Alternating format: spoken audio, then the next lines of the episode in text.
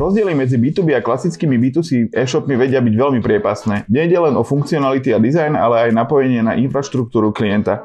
Práve pri B2B e-shopoch sa často oplatí ísť do riešenia na mieru, lebo práve veľká firma presne vie, čo chce a investície do e-shopu na mieru sa aj rýchlo vrátia. Ahojte, vítajte pri ďalšom dieli e-commerce bridge. Dneska mám tu s Ivom. Čau, Ahojte. Ivo. Budeme sa baviť o B2B e-shopoch. Je to taká špecifická téma, lebo B2C versus B2B, trošku ináč to celé vždy funguje. Pred viac ako rokom som tu s Ivom už ako keby o tejto téme trošku hovoril, ale dneska sa budeme venovať tomu, akým spôsobom sa ubíra, ubíra celý ten vývoj a akým spôsobom sa dajú B2B e-shopy dneska vytvárať.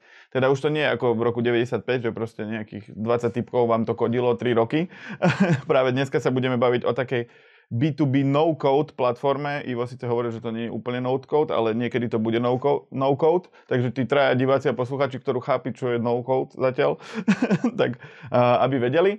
Takže budeme sa baviť o B2B e-shopoch, ako náročné ich dneska vyvíjať a akým spôsobom to bude pokračovať do budúcnosti smerom k takému pohodliu toho, ako sa tie e-shopy pripravujú. Tak poďme na to. Takže pred viac ako rokom pre divákov a poslucháčov sme tu raz Iva mali, on je už taká stálica. a bavili sme sa o B2B e-shopoch. Čo sa za ten viac ako rok zmenilo v tomto segmente? Že ako keby je, to nie, je tam nejaká disrupcia alebo niečo sa úplne zmenilo? Asi by som začal tým, že som sa na teba pripravil na túto otázku konkrétne. A to tak, že e, som to zrátal, že sú, vnímame také štyri trendy, ktoré máme mm, ako dopity od našich klientov. Prvá je, že veľmi podobné požiadavky chodia na tie B2B zóny, to znamená, že e, my sme si uvedomili, že nám ten codebase nestačí a že sa to sproduktovieva do nejakého software as a service, nejakej platformy a sú veľmi podobné požiadavky na tie B2B zóny, to znamená, že každý chce nejaké e, hladiny cenové, každý chce mať nejaké importy, exporty produktov, napojené nejaké RPčko, ale potom sú tam klasické košíky, sú tam klasické dopravy, spôsoby platieb, nejakí predajcovia e, toho klienta, potom sú tam rôzne role v systéme, majú tam nejakú navigáciu, články, nejaké vzdelávanie pre klientov. Čiže sme zadefinovali, alebo sme si povedali, že toto je dosť veľká téma a preto sme vlastne ten náš produkt spravili z neho, e, dá sa povedať, nemám rád to slovo, ale vlastne krabicu. Hej, čiže je to vlastne B2B platforma alebo B2B e-shop, dá sa to tak nazvať. Je to tá prvá vec, ktorú sme vnímali, že sú veľmi podobné tie požiadavky od rôznych klientov. Druhá vec, je taký buzzword, alebo je to taký trend, že headless sa to volá, že headless e-commerce alebo headless CMS. To je vlastne... Bez hlavy CMS. Neviem, ako by som to preložil do Slovenčiny, ale vlastne máš nejaký robustný backend, ktorý má nejaký admin a nemusíš ty ako výrobca toho B2B riešenia alebo toho systému robiť frontend alebo nejaké mobilné apky, ale, ale vlastne slúži to ako taký centrálny mozog, na ktorý sa napájajú externé systémy. To znamená, že my vieme tým, že máme API first, ten backend, tak vieme uh, urobiť vlastne aj my toto headless, ale my ešte robíme aj frontend väčšinou. Že robíme aj to, ten frontend toho uh, e-shopu, ktorý vidí zákazník. Takisto vieme robiť aj aplikácie, ale, ale primárne ty vieš mať napojené kasy, ERP systém, uh, nejaký, nejaký mobil, ne, mobilný web. E-mailovú platformu. Ale to headless akože obsluhuje skôr produkty a objednávky a e, môžeš mať napríklad fyzický store, môžeš mať nejaký katalóg v nejakom tablete na vstupe do predajny a takéto veci. Hej, čiže kvázi toto je taký druhý trend. Uh, tretí trend je, uh, o čom sa budeme asi viacej baviť, je no-code. Takže veľa tých dopytov, ktoré chodia teda na tú B2B zónu od našich potenciálnych klientov, tak my chceme prepojiť aj CRM systém. Alebo využívame už existujúce služby.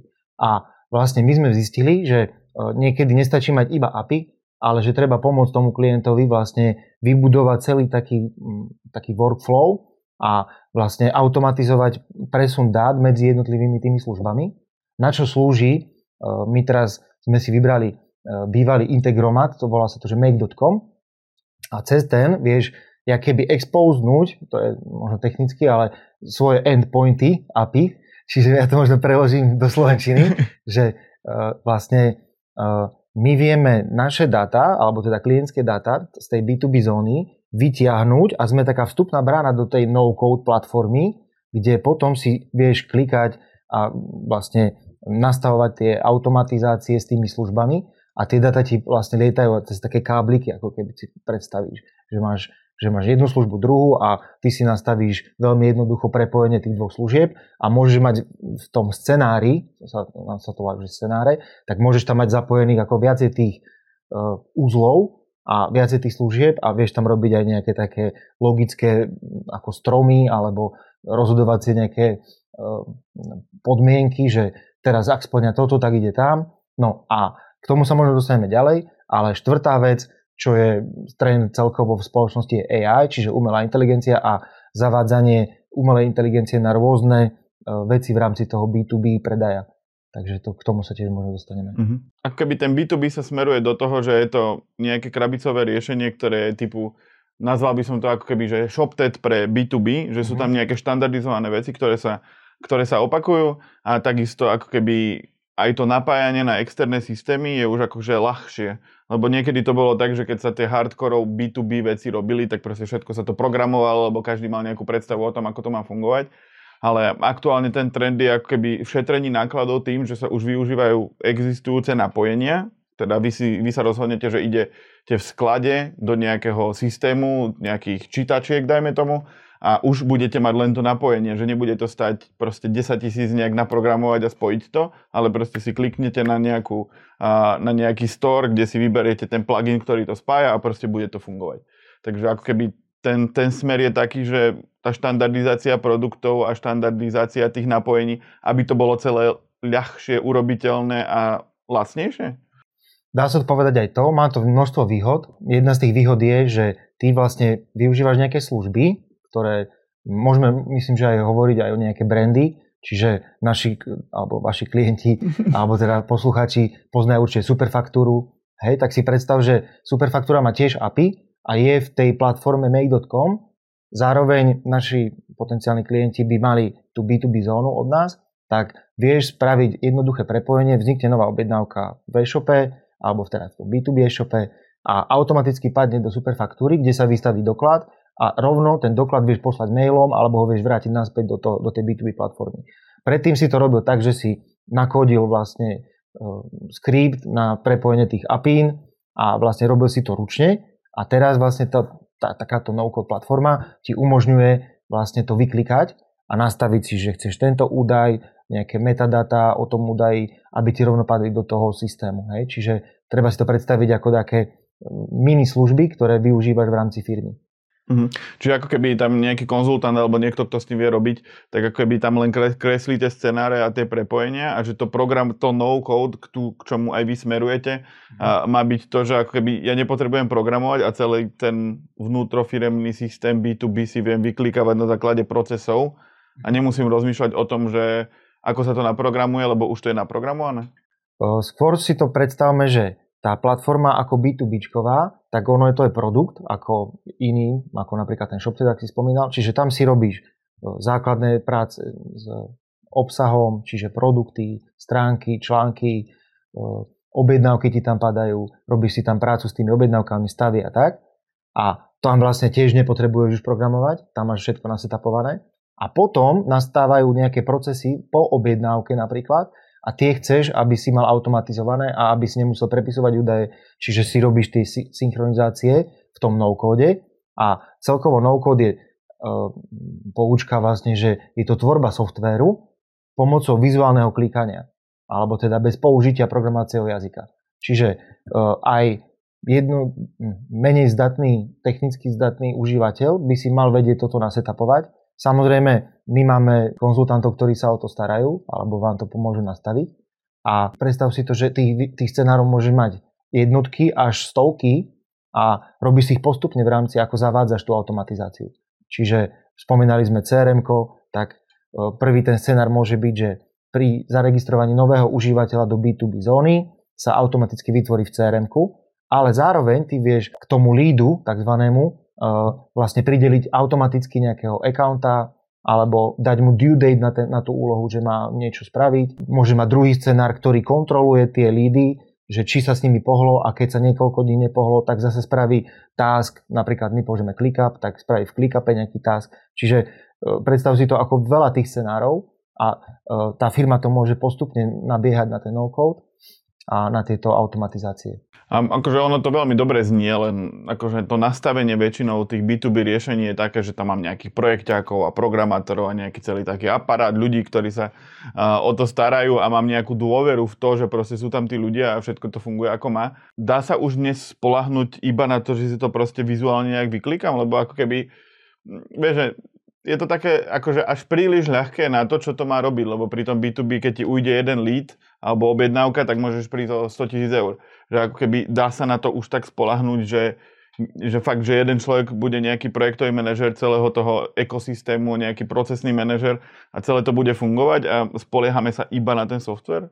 Tak všetko je to aj o testovaní, ale my vyberáme na schvál také služby, ktoré sú buď zaužívané a majú históriu, alebo je veľký predpoklad, že nezaniknú do niekoľkých rokov. Druhý, ta, druhá taká vec je, že samotný ten nákup, ak už je už registrovaný v tom B2B, tak prebieha v, tej, v tom našom produkte. Čiže my tam máme zmluvne garantované dostupnosť tej služby, máme tam SLAčku, to je nejaká zmluva o poskytovaní služieb, kde máme nejaké garancie a Ty potom využívaš nejaké externé služby, ktoré sú samozrejme väčšina platené a ty sa spoliehaš, my možno použijeme Google uh, Workspace, čo je proste ekosystém od Google a uh, akože nikto ti negarantuje, že ten Google Sheet ti nezmizne, hej, ale nejako veríme tomu, že to tak bude fungovať. Čiže um, aj v tomto B2B treba to testovať. Je tam samozrejme na každej tej úrovni nejaké logovanie, čiže vidíš, že či prešiel ten akože API request, alebo teda ten dotaz, či, ma, či prešli tie dáta, potom uh, vidíš, kde ti to zlyhalo, kde ti to nezlyhalo, ty si to otestuješ na nejakých testovacích scenároch a ja ešte odporúčam pri tých lídoch, ktoré sú veľmi vzácne v dnešnej dobe, tak si posielame napríklad z Google, teda z toho kontaktného formuláru, pre istotu aj mail do mailu, ale zároveň to posielame do crm Že ak by náhodou ale väčšinou skôr nepôjde mail a, a spadne do spamu, ako nepôjde tá služba. Čiže to sú také skúsenosti naše, ale ja by som sa toho nebál. Pravím, využívame také služby, ktoré tak či tak tie firmy využívali aj predtým, len už ich napájame a snažíme sa teda efektívne automatizovať ten firemný workflow. Mm.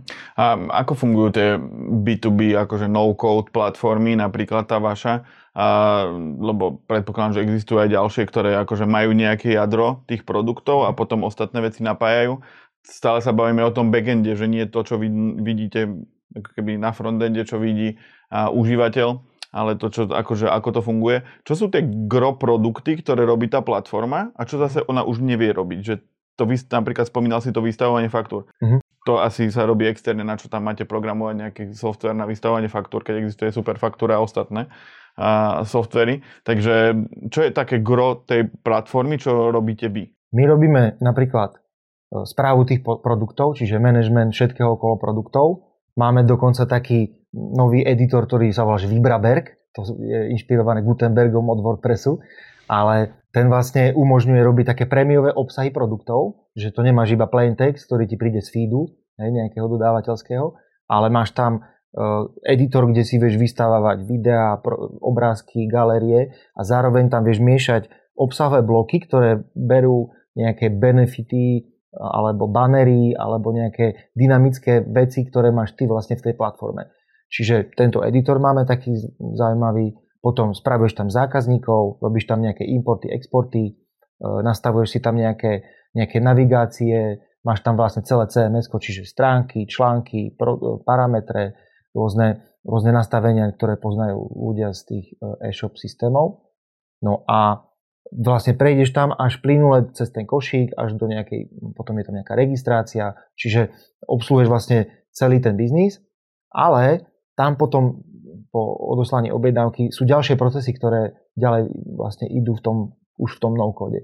To znamená posielanie mailov, na to využívame e, inú službu, že nemusíme my, my robiť ten mailový server.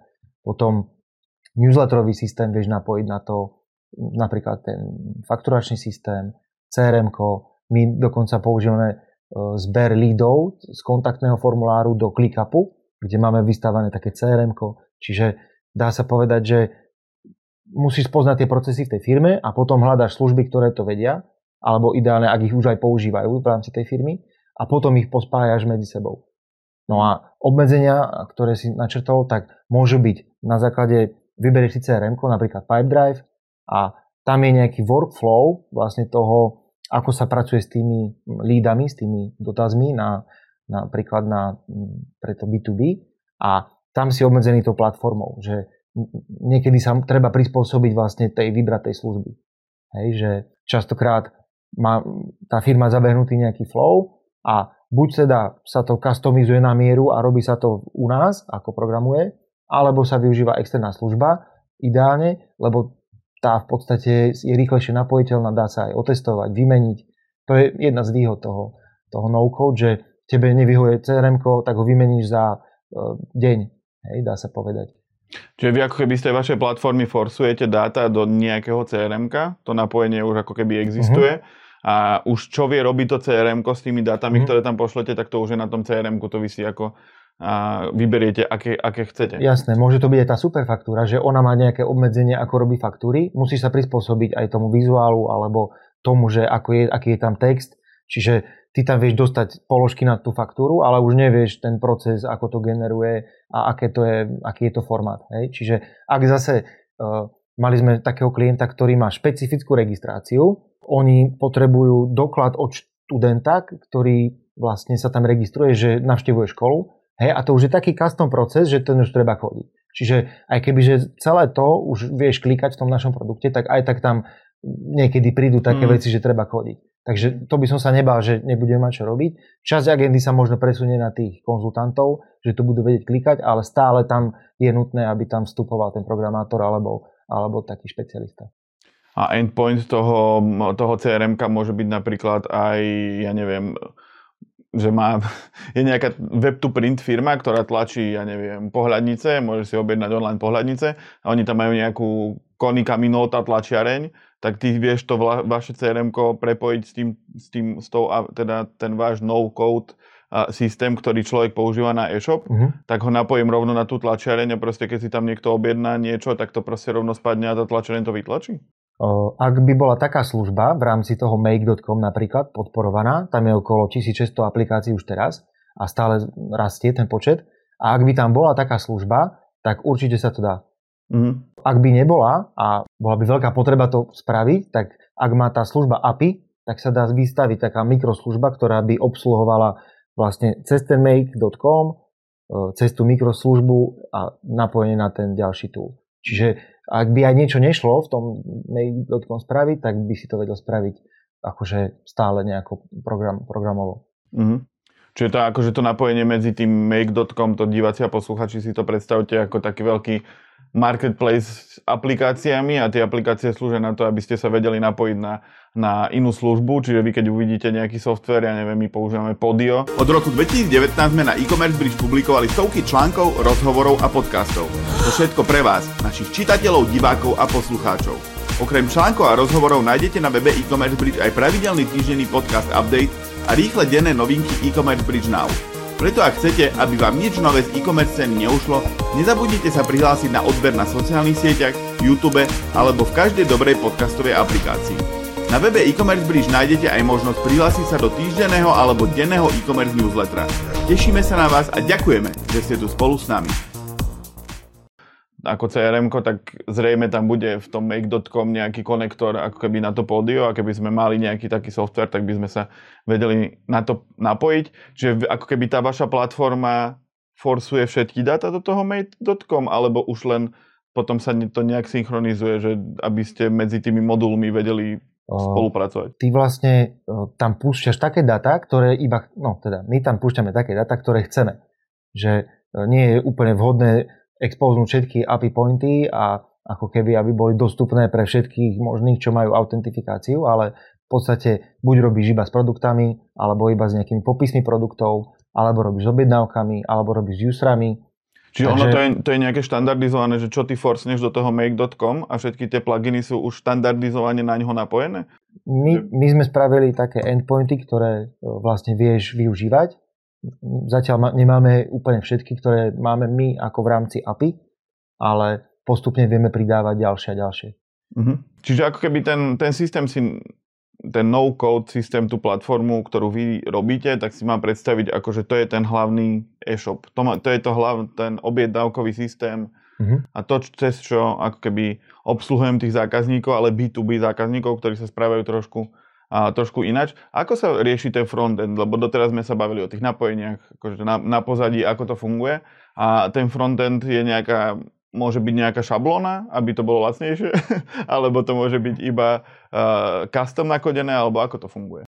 My máme hotové šablóny, niektoré, ktoré vieme ako znovu používať a pri tom B2B nie je taký veľký dôraz na ten design alebo UX, že tam nemáš rôzne nejaké ikonky, banery a tak, ale je to skôr, eh, aby, ti to rýchlo, aby si to rýchlo vedel vyklikať, aby si to vedel rýchlo nakúpiť. Eh, ty už poznáš aj tie väčšinou tie produkty alebo ich výhody. Čiže je to eh, veľmi jednoduché, že ten, ten interface, ten, to užívateľské rozhranie sa snaží byť jednoduché, aby si vedel rýchlo nakúpiť. Tým pádom úprava tej šablóny netrvá tak dlho. Že mm. tam sú, väčšinou sú, opak, opakujú sa väčšinou aj tie screeny, že máš košík, objednávkový, hej, teda potom máš login, registráciu, potom máš nejaké podstránky produktov, kategórií, nejaké vyhľadávanie a to sa všade opakuje.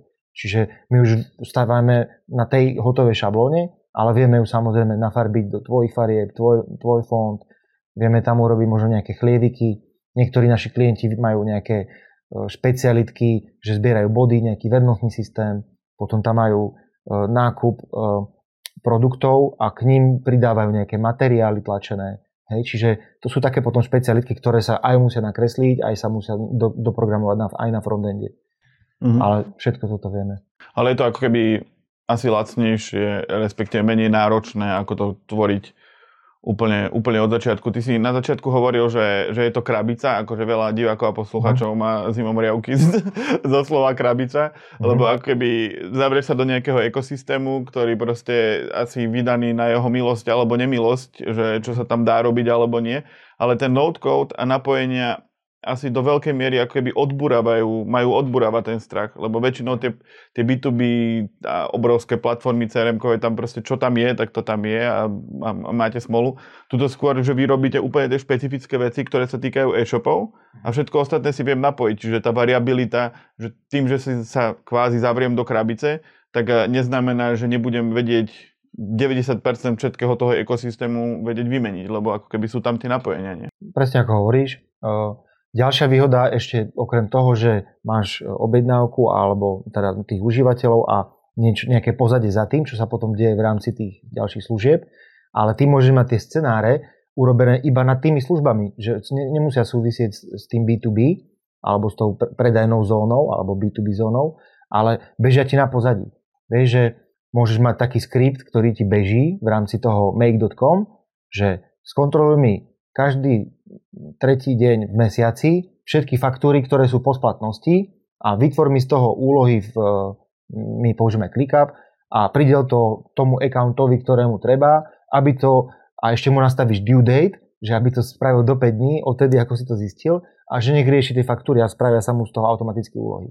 Alebo ti beží uh, reportovací skript, že na konci mesiaca, proste posledný deň v mesiaci, správ mi všetky uh, všetky úlohy, ktoré v rámci firmy niekto vytrekoval v nejakom nástroji, tak sprav mi z toho report, alebo mi to sprav do Google Sheetu, Google Sheet mi pošli do mailu a vieš robiť takéto automatizácie. Čiže uh, viete to využiť aj bez tej našej platformy. Proste ten no-code je taký trend, že uh, myslím si, že sa treba na to pozrieť, či už ste majiteľa e-shopov alebo aj bežných webov. Uh-huh.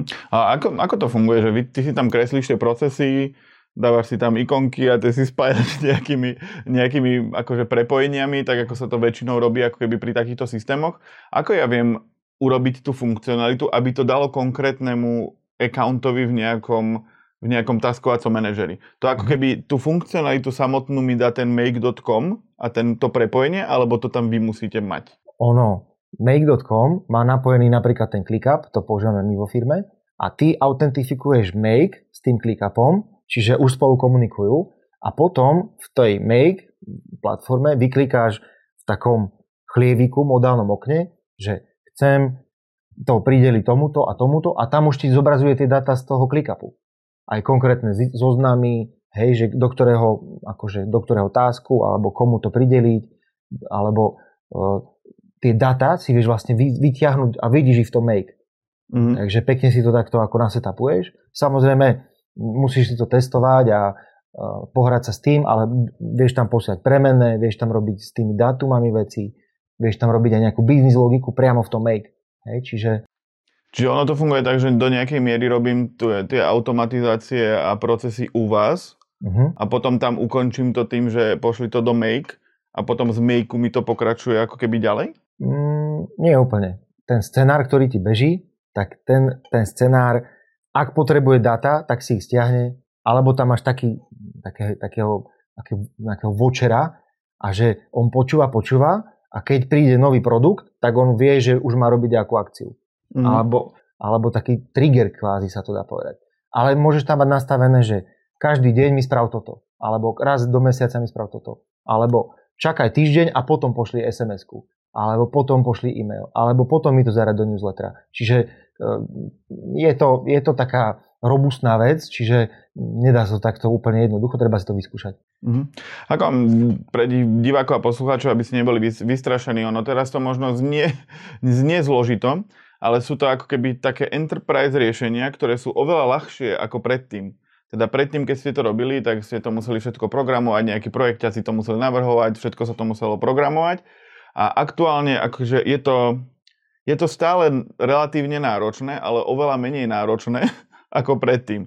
Teda ako keby tie napojenia, tie, tie existujúce uh, workflowy a všetko, ako keby už to dáva taký zmysel, že to vie robiť ako keby konzultant, respektíve neprogramátor a iba jeden človek, ktorý sa do toho ako keby kvázi vyzná. Že nemusíte to teraz riešiť s nejakým tímom a neviem čo.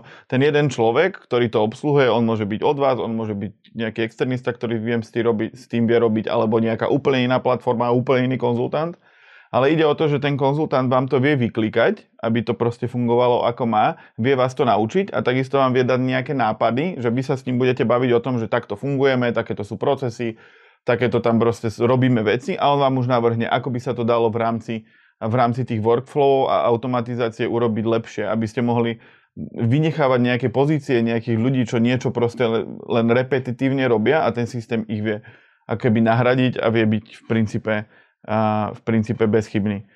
Dobre, ja by som sa možno ešte opýtal, že keď ja by som chcel mať teraz nejaký B2B e-shop, ja neviem, s reklamnými predmetmi alebo niečo podobné, uh, ako, ako je náročné ten e-shop vyrobiť? Že keď by som použil šablónu, ja viem, že to je uh-huh. také, jak sa opýtať, ako dlho pr- pr- trvá postaviť dom. No, uh-huh. bungalow je niečo iné ako hrad alebo niečo také. Uh-huh. Uh, alebo keby si to mal nejak prirovnať O koľko sa zjednodušil tento proces vývoja takým, takouto, takýmto prístupom? To je dobrá otázka. Ono, pokiaľ nevymýšľa ten potenciálny klient, e, že tam má nejaké brutál špeciálne procesy, tak sa dá zobrať tá kvázi krabica, dá sa nainštalovať veľmi rýchlo a potom e, sa dá nasetapovať ten workflow tých ďalších napojení e, pomerne rýchlo. Čiže také bežné projekty nám trvali 2-3 mesiace pri tom B2B a teraz sa vieme dostať možno na mesiac. To je taký náš e, akože do budúcna taký cieľ, aby sme sa dostali na mesiac od toho, že niekto príde za nami, že chce našu platformu využívať po vyriešenie zmluv, e, vlastne nasetapovanie toho projektu, úprava dizajnu a nasetapovanie tých automatizácií. Mm-hmm. Lebo ono niekedy to trvalo často aj roky, lebo to niektorí z divákov a poslucháčov vedia, že keď sa integruje eh, SAP alebo niečo podobné, tak to proste na tom krachujú firmy. Takže keby oplatí sa, oplatí sa tomu venovať a vybrať akože dobrého dodávateľa, ktorý má nejaký prístup, ktorý vám vyhovuje. Lebo dá sa to aj celé naprogramovať, lebo keď je nejaká že hyperobrovská firma, tak jasné, že si to bude robiť sama. A už tí programátori, čo tam budú, tak vedia, že ako to majú robiť. Možno, že oni priamo majú napojenie na ten make.com a nejak si to robia. Ale drvá väčšina firiem, ktoré robia B2B, tak ten, to gro je v tom produkte a nie v tom, aby ste vedeli, ako máte robiť e-shop a tie procesy, akože to už vy máte vedieť vymyslieť tie procesy a aplikovať to do reálneho sveta a nie to, aby ste vedeli, ako sa to má naprogramovať alebo vyklikať alebo čo, lebo to je v princípe jednorazová vec a taký, taký soft skill, ktorý sa dá veľmi ľahko nahradiť iným človekom alebo konzultantom.